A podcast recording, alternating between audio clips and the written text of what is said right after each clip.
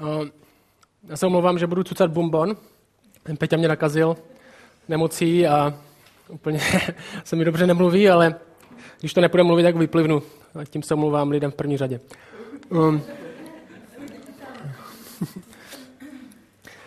tak, dneska začneme tu novou sérii, jak Peťa říkal. Si otevřu známky. A pustíme se do té nové série první korinským, každý den neděle. A dneska budeme uh, v těch třech prvních verších. A první korinským je dopis, který byl napsaný církvi do Korintu, jak název napovídá. A čemu bych vás chtěl, vás chtěl pozbudit je, abyste, abyste si to přečetli dopředu. Abyste na další neděli měli přečtený celý ten dopis, protože ten dopis byl čtený dohromady. Jo, ten dopis většinou, když Pavel napsal dopis, tak ho vedoucí církve vzal a přečetl ho celý.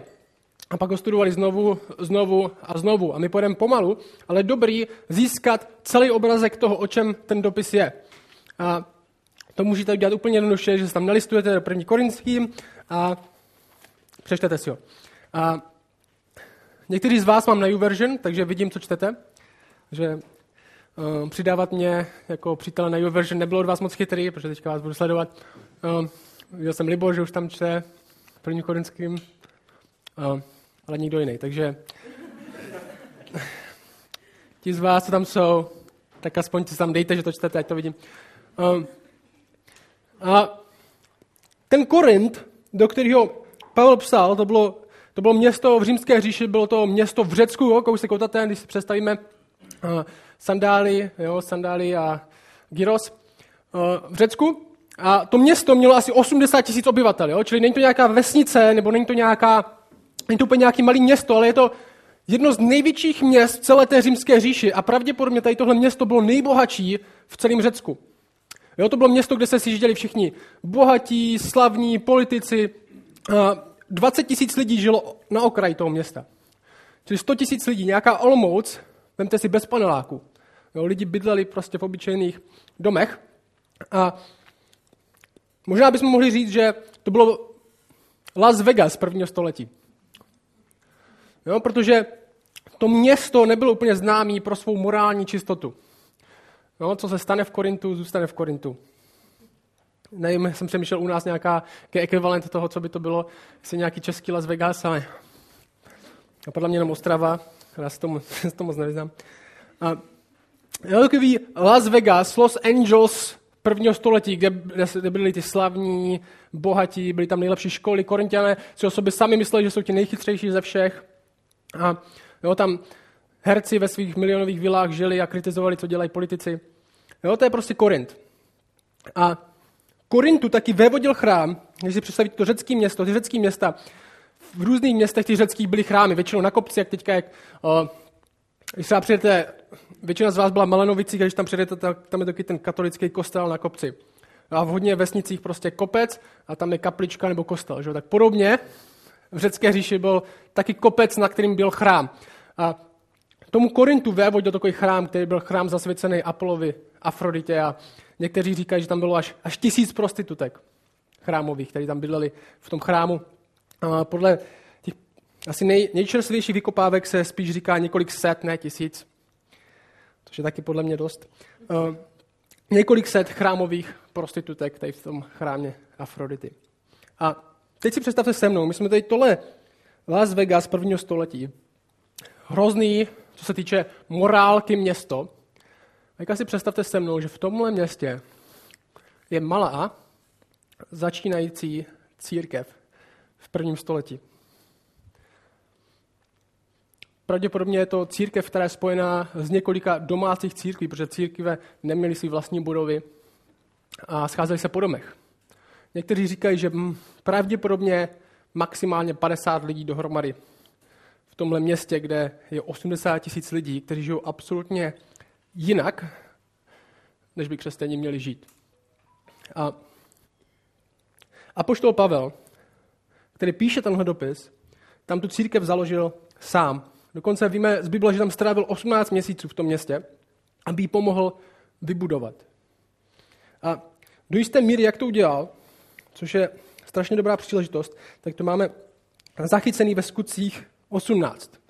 No. A já jsem říkal, že bude dobrý když to přečtem, když přečtem, jak se Pavel dostal tady do tohle města a co udělal, aby založil sbor, aby založil tu církev, tak poslouchejte, skutky 18, ve verších 1 až 17. Po těchto událostech odešel Pavel z Aten a přišel do Korintu. Tam nalezl nějakého žida jménem Aquila, který pocházel z Pontu a jeho ženu Priscilu. Ten nedávno přišel z Itálie, protože Claudius nařídil, aby všichni židé odešli z Říma. Pavel k ním přišel a přestože měl stejné řemeslo, zůstával u nich a pracoval, byli totiž výrobci stanu. Já což v té době to bylo docela lukrativní řemeslo. Možná, když si to čtete, tyjo, Pavel byl výrobce stanu, to vyráběl pro cirkus nějaký stan nebo, nebo co. V té době Řím měl největší armádu světa, která se pohybovala a útočila na všech různých frontách. A v čem spali? Ve stanech. Že? To bylo hodně lukrativní řemeslo. A, teďka. Pracoval, zůstal tam a každou sobotu rozmlouval v synagoze a přesvědčoval židy i řeky. Jo, to byla jeho, většinou Pavlova strategie byla najít synagogu, kde jsou židi, nebo najít někoho, kdo má trochu pozadí v tom, o čem mluví, a začíte přesvědčovat Ježíše Mesiáš. A když Silas a Timoteus sestoupili z Makedonie, věnoval se Pavel zcela hlásání slova a dosvědčoval židům, že Ježíš je Mesiáš. Pavel přišel, našel synagogu a začal kázat. To je způsob, jak zakládal sbory. A teďka, protože když někam přijdete a začnete kázat, tak většinou vás nevítají lidi s kytičkama a netleskají, abyste to řekli ještě jednou. Když se spírali a rouhali, je verš, vytřásl svůj šat a řekl jim, vaše krev na vaši hlavu. Já jsem od ní čistý. Od nynějška půjdu k pohanům. Přešel odtamtud a vstoupil do domu jednoho muže jménem Titus Justus, který ctil Boha. Jeho dům sousedil se synagogou se strašně líbí, že Pavel šel do té synagogy, začal tam, začal tam kázat, že Ježíš je mesiáš, oni ho tam nepřijali a ten text říká, tak Pavel šel vedle. to je dobrý. Um, Přešel od tamtud a vstoupil do domu jednomu muže Titus Justus, který ctil Boha, jeho dům sousedil ze synagogou. Představený synagogy Krispus s celým svým domem uvěřil pánu. Čili začaly se dít věci, začal Bůh pracovat skrze Pavla. Také mnozí korintiané, kteří poslouchali, přistupovali k víře a dávali se křtít. No, církev se zakládá. V noci řekl pán skrze vidění Pavlovi, neboj se, ale mluv. Nemlč, protože já jsem s tebou a nikdo se tě nedotkne, aby ti ublížil. Protože fyzické ublížení Pavlovi hrozilo na všech jeho cestách. Že jo? Z některých víme, že ho tam kamenovali dokonce. A otáhli ho za město, když už si mysleli, že je mrtvý. A Bůh mu říká, neboj se, nic se ti nestane, neboť mám mnoho lidů v tomto městě. Neboť hodně lidí v tomhle městě patří mě a přitom ještě nejsou věřící. Usadil se tam na rok a šest měsíců a vyučoval mezi nimi slovo Boží. Když byl Galio, Galio místodržitelem v Achaj, židé svorně postali proti Pavlovi a přivedli jej na soud. A říkali, tento člověk přemlouvá lidi, aby ctili Boha v rozporu s zákonem. No, čili způsob, jakým Pavel zakladal sbory, nebylo, založíme si tady malo, malé společenství, oddělíme se od světa, aby o nás nikdo nevěděl. Že, ale židé ti byli naštvaní denodenně, že Pavel vyučuje lidi něco, co je s rozporem, co oni si myslí, že je s rozporem, s jejich zákonem. Zatímco se chystal Pavel promluvit, řekl Galio židům, kdyby to byla nějaká křivda nebo zločin, židé, náležitě bych se tím zabýval. Když však to jsou spory týkající se učení a jmen vašeho zákona, vyříte si to sami mezi sebou. V tom já soudcem nechci, nechci být. A od soudu je odehnal. A tu se všichni řekové chopili představeného synagogy Sostena a byli ho před soudem, ale Galil si to vůbec nevšiml. A to je, jak vznikl sbor v Korintě, do kterým teďka Pavel asi po dalších dvou letech píše dopis. A tenhle dopis, i když se jmenuje první korinským, tak není první dopis, který Pavel píše, ale druhý dopis, čili první korinským je druhý korinským, druhý korinským je třetí korinským. On se o tom zmiňuje, v minulém dopise jsem vám napsal.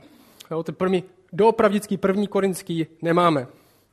Pravděpodobně, protože Pavel měl takový tón, který nebyl inspirovaný Duchem Svatým, a tak jenom první korinc, jenom druhý dopis to zvládl do Bible.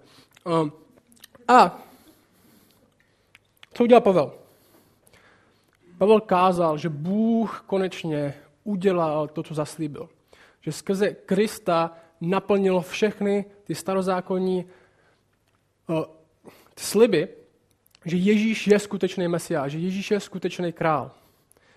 A vyšel ze synagogy doslova vedle, do vedlejšího domu. Jako říkal, tady mě neberou, jdu dům dál. A Bůh začal pracovat. Začal pracovat v pohanech a pracoval tak mocně, že za chvíli vzniklo společenství. Vznikla církev, což církev, kterým znamená lidi dohromady. To jsme se tady bavili.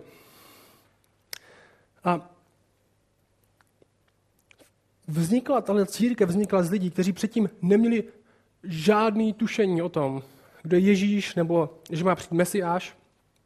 A byli to obyčejní korintiané, kteří pravděpodobně uctívali řecký bohy, žili řeckým způsobem života, korinským způsobem života, což je ještě horší než řecký způsob života.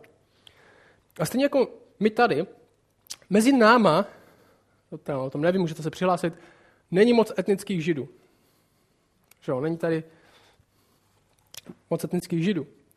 Dokonce ten ekvivalent v Česku by byl, kdybychom vzali tu jejich situaci a chtěli to přednést na naši situaci, tak by to bylo, že tady tenhle sbor nezačal s moc lidma z křesťanských rodin. S lidma, kteří už mají nějaký základ, začátek. Jo, tenhle sbor začal tak, že u nás bylo 10 lidí v obyváku a z toho bylo kolik? Dva lidi? Tři možná? Z křesťanské rodiny. A většina z vás, kteří jsou to starý, tak drtivá většina z nás, pravděpodobně 90% z nás, není z křesťanské rodiny. Byli jsme obyčejní lidi, co uctívali všechno možné, nebyli jsme vychováváni ve víře, naši rodiče nebyli věřící. Pocházíme z různých fází života, z různých prostředí, ve kterých jsme žili. A tím pádem si všichni z nás, ať už to vnímáte nebo nevnímáte, tak si berete různé věci ze svého života sem do církve. A otázka je co? Protože tohle přesně byl problém korinských. A důvod, proč Pavel píše, že protože lidi z naprosto pohanského prostředí, kteří se teprve nedávno stali křesťany, najednou mají být církev. Jediná a církev ve městě, kde je 80 tisíc lidí. A já když tu korinským, tady tohle, tady ten dopis, tak na jednu stranu, na jednu stranu vidíme, že ta církev je ujetá. Jako. Jo, tam chlap spí s matkou vlastního, s manželkou vlastního otce, soudí se tam, večeře, večeře páně končí tam, že jsou všichni ožrali. A já si říkám, tyjo, že pro nás naděje. Protože jestli Pavel v téhle církvi a s těma lidma strávil dva roky skoro a vyučovali a oni přesto jsou takový, jestli jsou, tak jestli ani apoštol Pavel za dva roky, tam není nějaká nejlepší církev na světě, ale tohle, tak možná i pro nás prostor, že pořád můžeme růst a pořád je pro nás naděje, i když procházíme a děláme všechny možné blbosti. A proč Pavel píše tenhle dopis znovu je, aby oni všechny problémy a všechen svůj život, všechny své problémy, vše, všechno tím, co procházejí a svůj život, začínali vidět skrze evangelium. Začínali vidět skrze evangelium a ne skrze Korint. Skrze evangelium, ne skrze Korint. Proto se i tahle série jmenuje tak, jak se jmenuje. Protože se budeme učit se dívat na všechny věci skrze evangelium. Neboli nedívat se na svět tak, jak se na něj Šumperk dívá, nebo Česko dívá, ale jak by se na něj měl dívat člověk, který věří, že Bůh jednal skrze Krista. Což je úplně nový, radikální pohled. Radikální pohled, který nemění jenom to, jak žijeme v neděli, ale mění to, jak žijeme každý den. Jako kdyby každý den byla neděle. Každý den se musíme učit dívat se na věci skrze to, co Bůh udělal. A dneska zvládneme jenom ty tři verše, nebudeme spěchat. A já jsem připraven být flexibilní v této sérii. Jo? Což pro mě znamená, že když nebudeme něco rozumět, něčemu rozumět, tak to vezmeme znova. Nebudeme se posouvat dál, jo? Souhlasíte?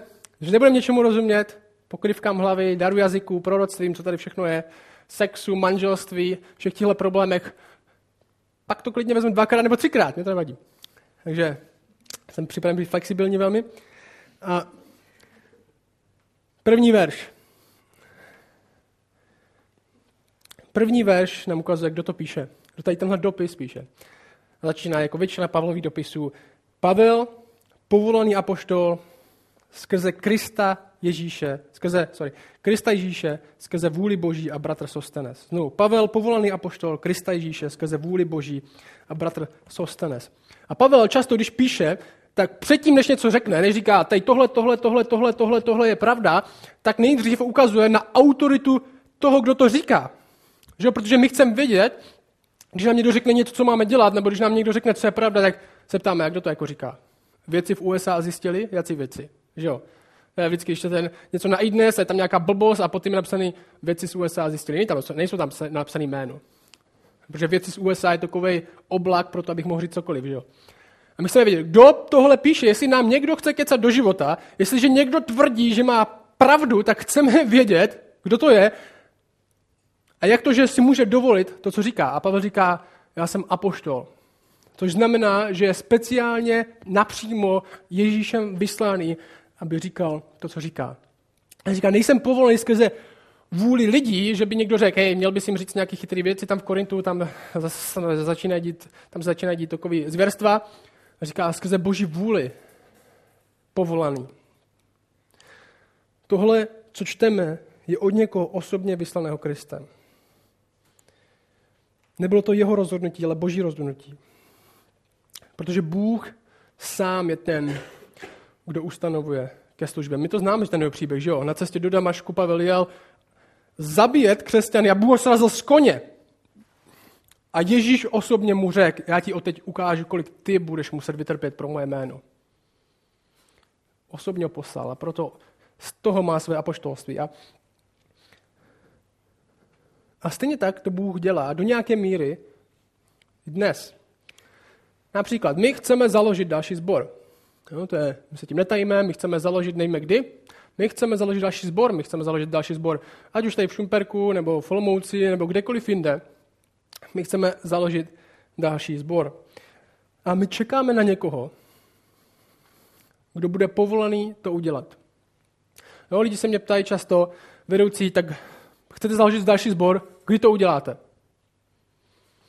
A říkám, tyjo, až dostanu někoho, kdo bude povolený to udělat, tak můžeme začít. Klidně dneska. Můžeme začít ten proces, nějaký, neznamená to, že zítra bude ten sbor založený, ale můžeme začít proces, kdy to uděláme.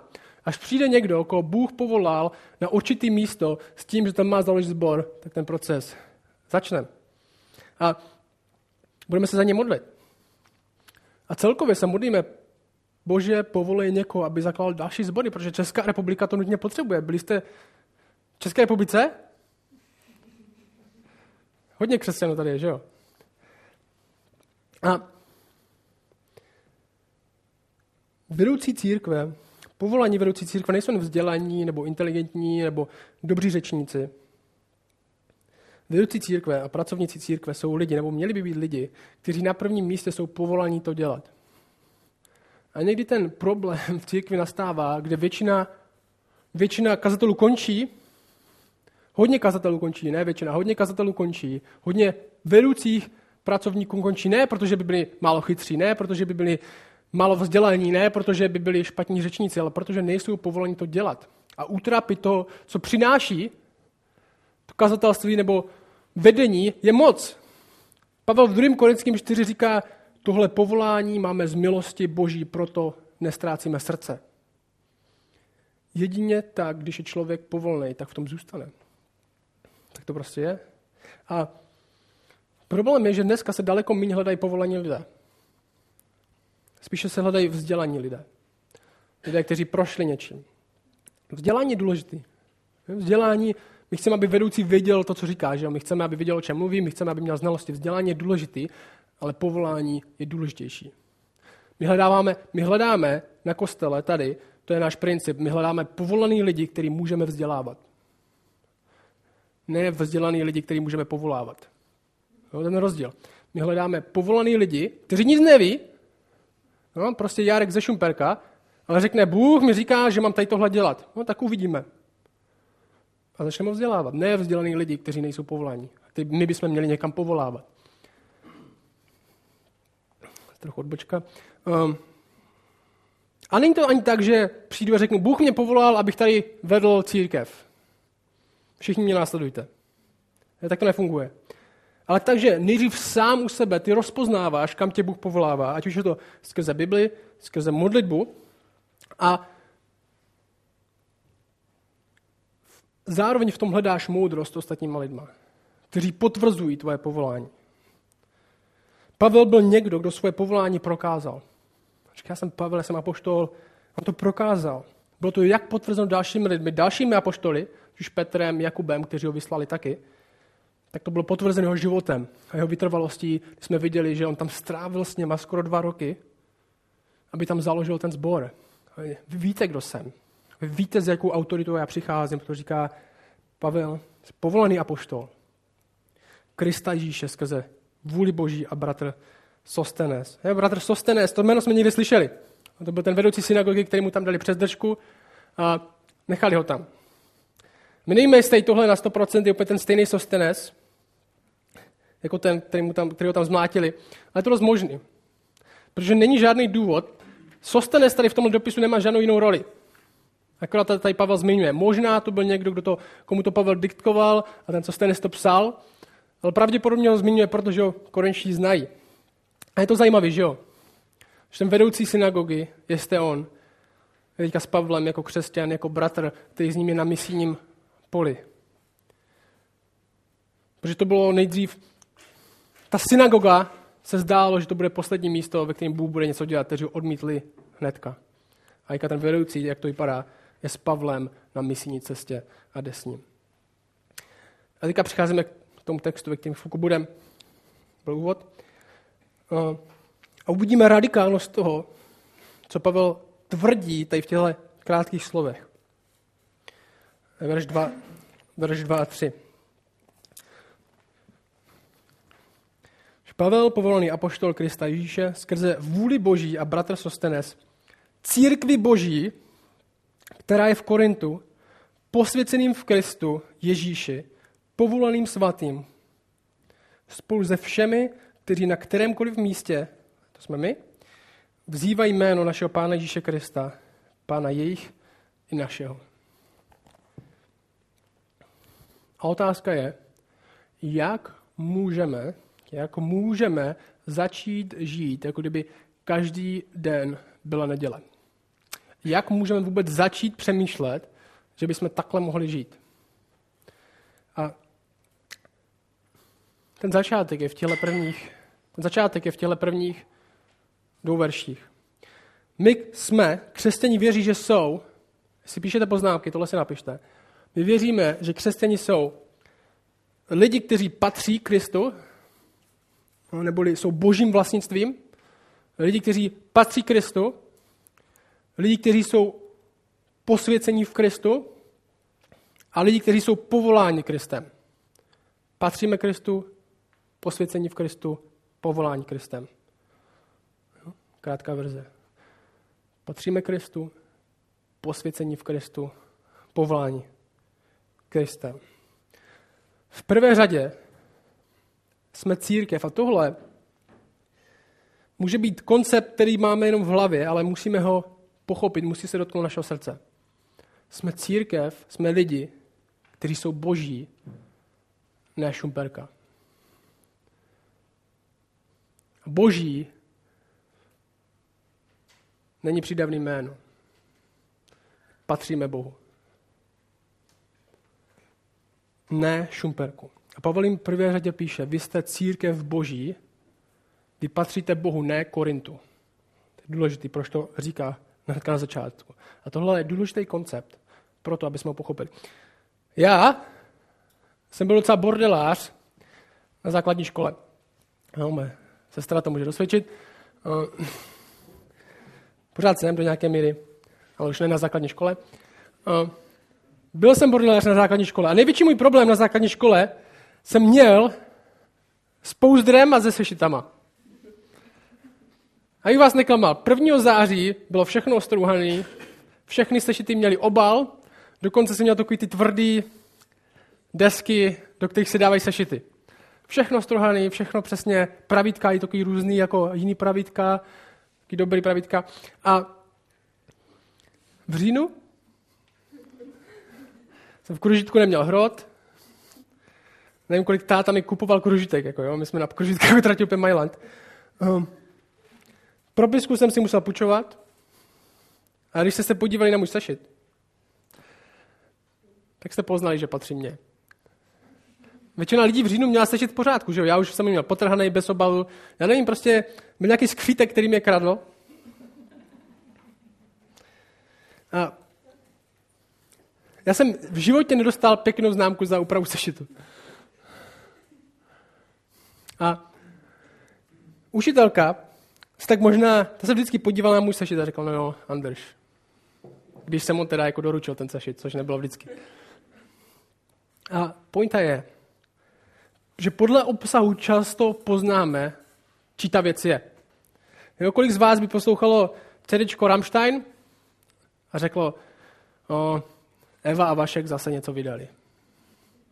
Konečně se Backstreet Boys dali dohromady? Nebo co to poslouchám? Církev v Korintu se dalo říct, je taková Backstreet Boys církevního světa. Oni mají být Rammstein, ale vypadají jako Backstreet Boys. Okay? To je moje výborné podobenství. A, a Pavel se na ní dívá, na tu církev, na to společenství a říká, to takhle, vy jste boží církev. Vy patříte jemu. A když se lidi na vás podívají, tak si řeknou, to jste Evropa 2, písničky, to není prostě, to není rokový rádio, že jo? to je prostě tak nevypadá. Nevypadá jako církev boží, ale jako úplně další korinský schromáždění. Patříte Bohu. A podle toho, komu patříme, se taky ukáže, jak vypadáme. A v Korintu lidi se řeknou, no tak jo, jsou korintiani, no tak co už. Korintská církev, tam se dá očekávat takové věci. Možná se lidi řekli v tom prvním století. Když jim Pavel říkal, jaký to je v Korintu, oni řekli, a ah, Korint. To je jasný. Stejně jako ps, možná někdo řekne, no jo, Šumpek, jsou takový mladí blbí.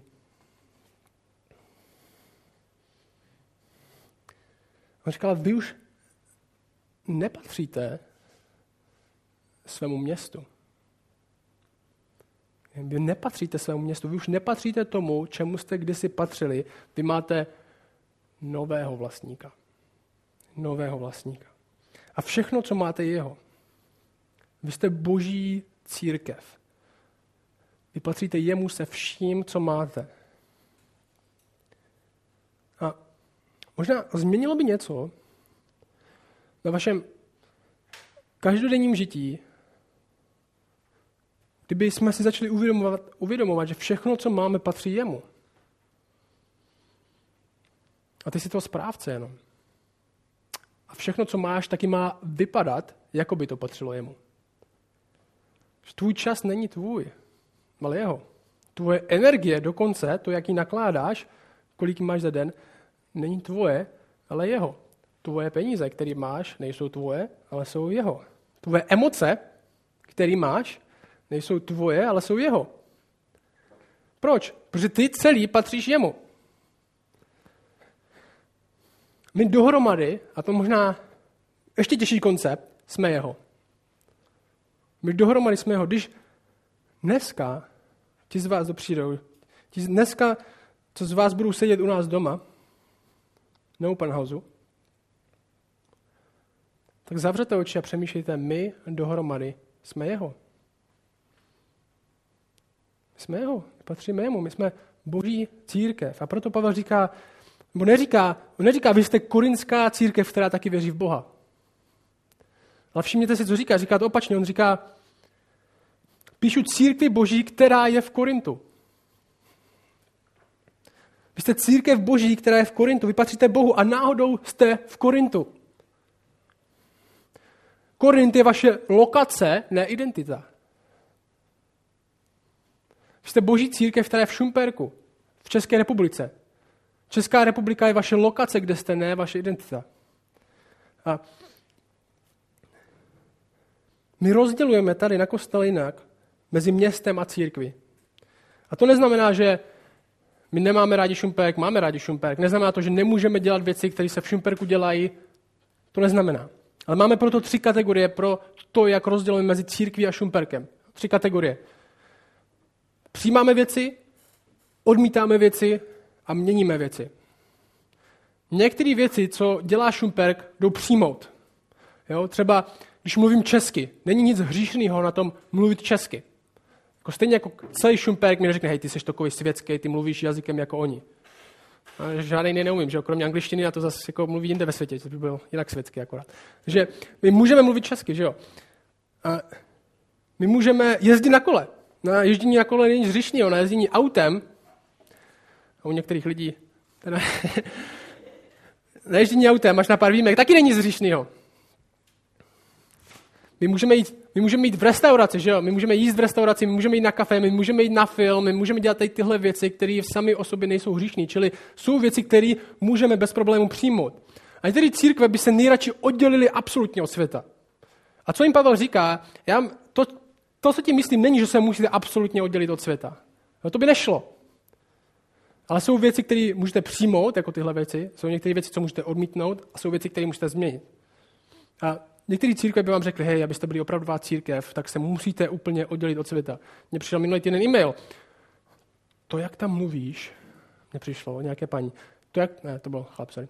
To, jak tam mluvíš, a tak jenom ukazuje, že nemáš bázeň před Bohem, že se chceš jenom zalíbit lidem.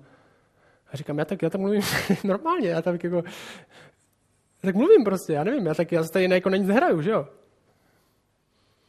A napomenul mě, že jsem řekl, doufám, že se na to dívá, že jsem v kázání řekl, bože, odpust nám, že jsme, že jsme takový blbečci.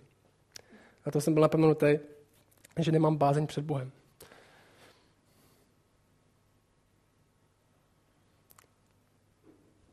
Nemám bázeň před lidma, protože jsou blbečci, ale mám bázeň před Bohem. Jsou věci, které některý můžeme dělat stejně, že jo? Já tady nemusím teďka zpívat jako katolickým kostele, aby jsme byli jiní než svět. Já můžu mluvit česky. Jsou věci, které můžeme přijmout, pak jsou věci, které musíme odmítnout. Přijímáme, jsou věci, které musíme odmítnout. Nevím, jestli se dá na pornografii dívat nehříšně. No, vím, nedá. No, to musíme odmítnout. Nevím, jestli můžete někoho zastřelit a tvrdit, já jsem ho zastřelil křesťanským způsobem. Nevím, jestli můžete lhát a podvádět a říkat, já lžu, kradu a podvádím křesťansky. A to jsou věci, které musíme říct, ne, Česká republika všechno chce pro sebe, tohle dělá, v tomhle podvádí a my tomu říkáme ne. My nejenom, my to budeme dělat, ale budeme říkat, že jsme křesťani. A my říkáme, my tohle dělat nebudeme. My jezdíme na kole, my nekrademe kola. Jsou dvě jiné věci. Některé věci jdou přijmout, některé věci musíme odmítnout. Říkám, ne, já prostě nechci dělat. Protože nepatřím Šumperku, ale Bohu. A pak jsou věci, které musíme změnit. Nebo vysvětlit možná. Alkohol například je jedna z nich. To, že svět pije alkohol, neznamená, že já nemůžu pít alkohol. Ale může to znamenat, že já ho můžu pít jinak než svět. To? Já se nemusím opít pokaždé, když jdu na pivo. Protože Bible mi říká, abych se neopíjal. Aby, aby nic nade mnou nemělo moc, abych se ničím nedal zotročit. Že já půjdu na pivo a můžu opít jinak než svět. Promiskujte, to jak lidi sexuálně žijou v 21. století. Asi víte, jak to je. Já jsem seděl v KF, KFC, KF, KFCčku, teďka v týdnu jsem byl v Praze, a vedle mě seděla 17-letá holka a říkala jsem kamarádům, že spala už s 20 klukama. Oni se jako poměřovali. A jim do jaké město. Vymyslela a minimálně to říkala. Říká se, smutný. Jako. A naše reakce nemusí být sex je špatný, nebudem to dělat ale změnit vnímání světa. Můžeme říct, sex je nádherný, Bůh ho stvořil. A Bůh taky řekl, Tady je manželství, ve kterém ten sex dokážeš pochopit nejlíp. Když si dva lidi řeknou, já už tě neopustím. A v tomhle kontextu sex je nádherný. Stejně, stejně jako sekačka je dobrá, když se s ní seče tráva, není moc dobrá, když ji zkusíte sníst. Řekneme, tohle není, tohle není důvod, proč sekačka existuje. Nejst to. Sekej sní trávu. Si řekneme, sex je výborný, ale tohle není, proč sex existuje. Že? Takže některé věci můžeme přijmout, některé věci musíme odmítnout, to nejde, a některé věci musíme změnit. A tohle každý, každodenní život není. Protože patříme Bohu a děláme věci jinak, než je dělá město. A to neznamená, že znovu, že nemáme rádi město. Jdem dál. jsou lidi, kteří patří Kristu nebo patří Bohu. Druhý bod je lidi, kteří jsou posvěceni v Kristu. To říká, píšu církvi, která patří Bohu, to je to boží, které je v Korintu. Posvěceným v Kristu, Ježíši. A tady tohle je osobozující. Tohle je osobozující, to, co Pavel říká. To neříká jenom jako frázi. Ta pointa toho, proč Pavel používá tyhle slova, protože Pavel si dává pozor na to, jaký slova používá, je osobození do nějaké míry. A lidi, kteří nejsou věřící, ho nemůžou teď tenhle termín pochopit moc. Já se nedivím, protože křesťané nejsou moc dobrý ve vysvětlování teologických věcí. Ale posvěcený v Kristu znamená, že jsme díky Kristově práci na kříži ve stavu, který je přijatelný před Bohem. Okay? Díky Kristově práci na kříži jsme ve stavu, kdy jsme před Bohem přijatelní. Ne na základě toho, jak vypadáme, jak jsme hezcí, kolik jsme toho udělali, ale na základě toho, co Kristus udělal, je na základě toho, co On udělal, jsme my před Bohem ve stavu, kde se říká, pojď ke mně. Já tě beru, ty jsi součástí mojí rodiny, ty jsi můj syn. To znamená, že jsme posvěcení v něm. Neboli Bůh nás nepřijímá k sobě na základě toho, co jsme my udělali, ale toho, co Kristus udělal. A my můžeme vyjít do boží přítomnosti, protože nejsme v sobě. My nejsme v sobě, ale v Kristu. A Pavel tohle píše jedna z nejhorších církví. Je to fakt hrozné. Taková církev by pravděpodobně nezůstala v denominaci CB, nebo v jakékoliv jiné, a možná v nějakého. A on jim píše, píše to lidem, kteří nezvládají moc křesťanský život. Kteří ty kategorie přijmout, odmítnout, změnit, míchají dohromady. Protože nechápou, jak mají žít jinak než svět. A on píše, on píše, tohle je realita vaše. Tohle je realita. Vy jste, patříte Bohu a vy jste posvěcení v Kristu. Jestli tohle platí, jestli tohle platí pro věřící v Korintu, tak to platí pro věřící v téhle místnosti. Jestli tohle platí pro věřící, kteří jsou v Korintu, tak to platí pro věřící v téhle místnosti, to platí pro nás. A víš, teď, jestli jsi věřící, tak si ve stavu, kdy tě Bůh už nikdy neodmítne. Když zemřeš teďka, když zemřeš teďka, zemřeš, spáneš tady ze schodu, protože nejezdíš výtahem, tak Bůh nepotřebuje nějakou tvoji budoucí verzi pro to, aby tě přijmul. Bůh nepotřebuje nějakou tvoji budoucí, ještě více posvěcenější verzi, aby tě přijmul. A někteří z nás, i když hlavou řekneme, jo, to je jasný, tak ve skutečnosti tomu v srdci nevěříme. Nebo máme minimálně problém věřit. Že si říkáme, Bůh čeká na nějakou moji budoucí verzi. Až za pět let se všechno toho zbavím, tak Bůh bude rád, že jsem jeho syn. Nebo jeho dcera. Ale co tenhle text říká, je, že Bůh už se na tebe nedívá skrze tvoje tělo, skrze to, co děláš, ale skrze to, co Kristus udělal. A to je dost radikální rozdíl. Co vám říká, my nemusíme, mít, my nemusíme se chovat, aby jsme byli boží církví, aby jsme patřili Bohu, ale opak. My chceme žít, protože už mu patříme. To znamená, jsme posvěcení v něm. A neznamená to, že by nás boží láska vybízela. Že aby jsme získali boží lásku, tak musíme žít jinak. Ale žijeme jinak, protože už jsme ji dostali. A to je velký rozdíl. Nežijeme proto, řeknu znovu, aby to bylo jasné, nežijeme proto, aby jsme byli boží církev, ale žijeme tak, že ji objektivně už jsme. My už teď jsme boží církev. A jak jsem vám říkal, představte si teďka, řekni, já, jsem, já patřím Bohu. Někdy z vás, já taky, máme možná problém to říct. Říkám si, no ještě úplně ne. Už teď objektivně patříš Bohu, jestli jsi křesťan. To je realita. To není ještě ne, až za chvíli, až trochu tohle udělám, až se tohle stane teď. A jestli nejsi křesťan, tak nepatříš Bohu. Na druhou stranu. Bůh říká, že jsi syn neposlušnosti a přijde na něj, na tebe jeho hněv. Ale zároveň, jestli důvěřuješ Kristu, jestli dáš svoji, vložíš svoji důvěru v Kristu, tak jsi objektivně boží dítě. Ne protože jsi dokonalý, no protože jsi ani dobrý,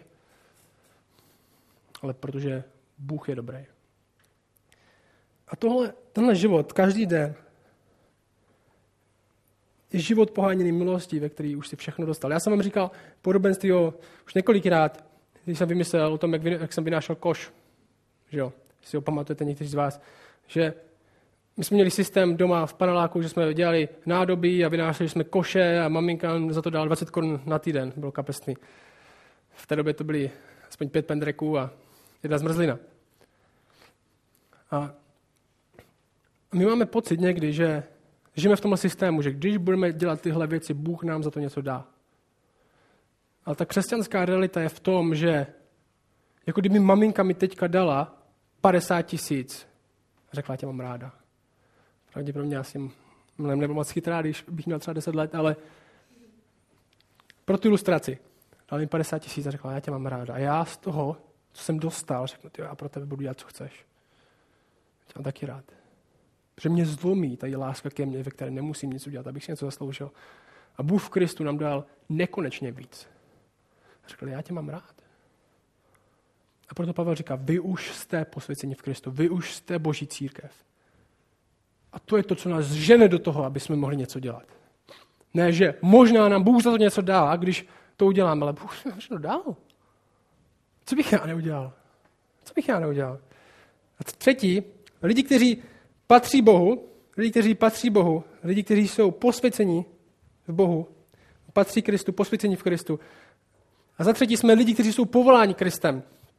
Stejně jako byl Pavel povolaný Kristem, tak říká, píše církvi, která patří Bohu, která je v Korintu, posvěceným v Kristu Ježíši, povolaným svatým, spolu se všemi, kteří na kterémkoliv místě vzývají jméno našeho Pána Ježíše Krista, Pána jejich i našeho. Povolaným svatým. Jsme svatí, povolaný Kristem. A svatí, a svatý není nějaký speciální popis pro nějakou křesťanskou smetánku. Okay. Ale je to, jak, je to popis jak pro nejlepšího křesťana tady, tak popis pro to nejhoršího. Svatí, být svatý, je jak popis pro to nejlepšího křesťana, tak pro to nejhoršího. Protože, hádejte co, my nejsme svatí kvůli sobě. Když jsme byli svatí kvůli sobě, tak možná Pepa je uh, magistr svatý, tady to je taková základka tam vzadu, jo. Jsme různě svatí. Ale Pavel říká, že právě proto, že jsme posvěcení Kristem a svatý v něm, tak jsme všichni svatí. Dokonce tady tihle lidi, co se opíjeli u večeře páně a každý si nosil své vlastní jídlo. A my jsme někdy dočeni, jak oni můžou být svatí. Že to je naše ego, který říká, oni jsou horší než my. A my nejsme svatí v sobě. Jsme svatí v něm.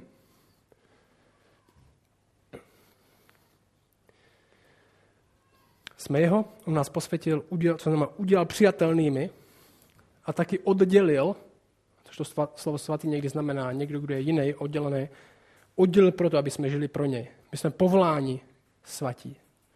My jsme povoláni být oddělení pro něj. A tohle není individuální projekt jednotlivců, ale, ale nás. V tomhle se učíme společně žít. V téhle nové realitě, ke komu vlastně patříme. Protože nepatříme městu, ani své rodině, ani svým starým způsobům. způsobům. Patříme Bohu a jeho záměru. Bůh nás nezachránil. Tohle je důležité. Bůh nás nezachránil jen od něčeho.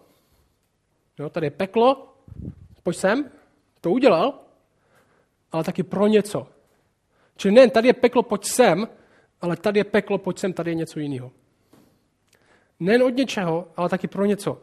Ježíš říká, já jsem přišel, aby měli život a měli ho v plnosti. Já jsem přišel, abych měl to dál. Nejen je od něčeho zachránil, což taky udělal, už to samo by o sobě stačilo.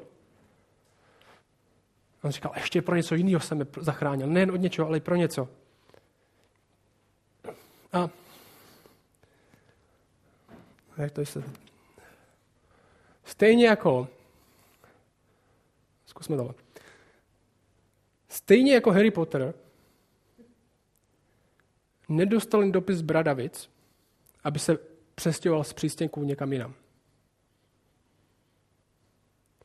Ale aby si uvědomil, kdo je a začal tak žít. Začal žít opravdový život. Harry Potter nedostal dopis z přístěnku, jen aby se odstěhoval z přístěnku někam jinam. Ale aby skutečně začal žít jeho opravdový život. A teďka, poslouchejte. Někteří z vás jste na tohle čekali, co řeknu, většinu dětství.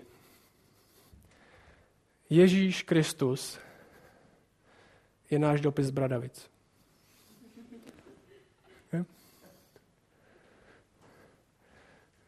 Protože v Ježíši ta zpráva, kterou dostáváme, není jen ty jsi na tomhle hrozném místě, zasloužíš si něco lepšího, ale ty jsi někdo jiný. Ty patříš Bohu a tady pro tebe je opravdový život. To je ten rozdíl. Ty jsi někdo jiný. A máš žít jiný život. A pro hodně z nás je tohle něco, co bychom si měli připomínat každý den. Tohle, je, tohle, jsou, to, to, tohle je každý den. Tohle není, že si to připomínám neděli a dobrý. Tohle každý den. Možná každý den ráno. Komu patřím?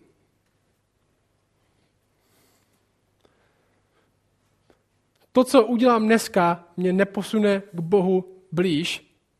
To, co udělám dneska, mě neposune k Bohu, od Boha dál, protože jsem v Kristu. Čeho můžu žít, tak že už Boha jsem. Dělal by tohle rozhodnutí člověk, který patří Kristu. Já jsem si napsal pět věcí, které se změní, jestli já patřím Bohu. Já jsem si říkal, tak dobře, ráno si sednu uh, a tímhle skončíme. Já sednu ráno a řeknu si, co se změní dneska, jestli doopravdy budu věřit tomu, že patřím Bohu. Když jsem otevřel ten dopis, tam bylo si čaroděj, v tomhle případě si můj, co se stane, jestli to je pravda? Říkal, to jak nakladám se svým časem. Budu se zaměřit na studium, na lidi, na to, abych mohl sloužit. Protože chci líp žít tak, jak Kristus žil, chci líp žít pro něj. To, jak zvládám svoje emoce. A nechci se hněvat, chci cítit mír. Bůh měl všechen důvod se se mnou hněvat. Všechen důvod.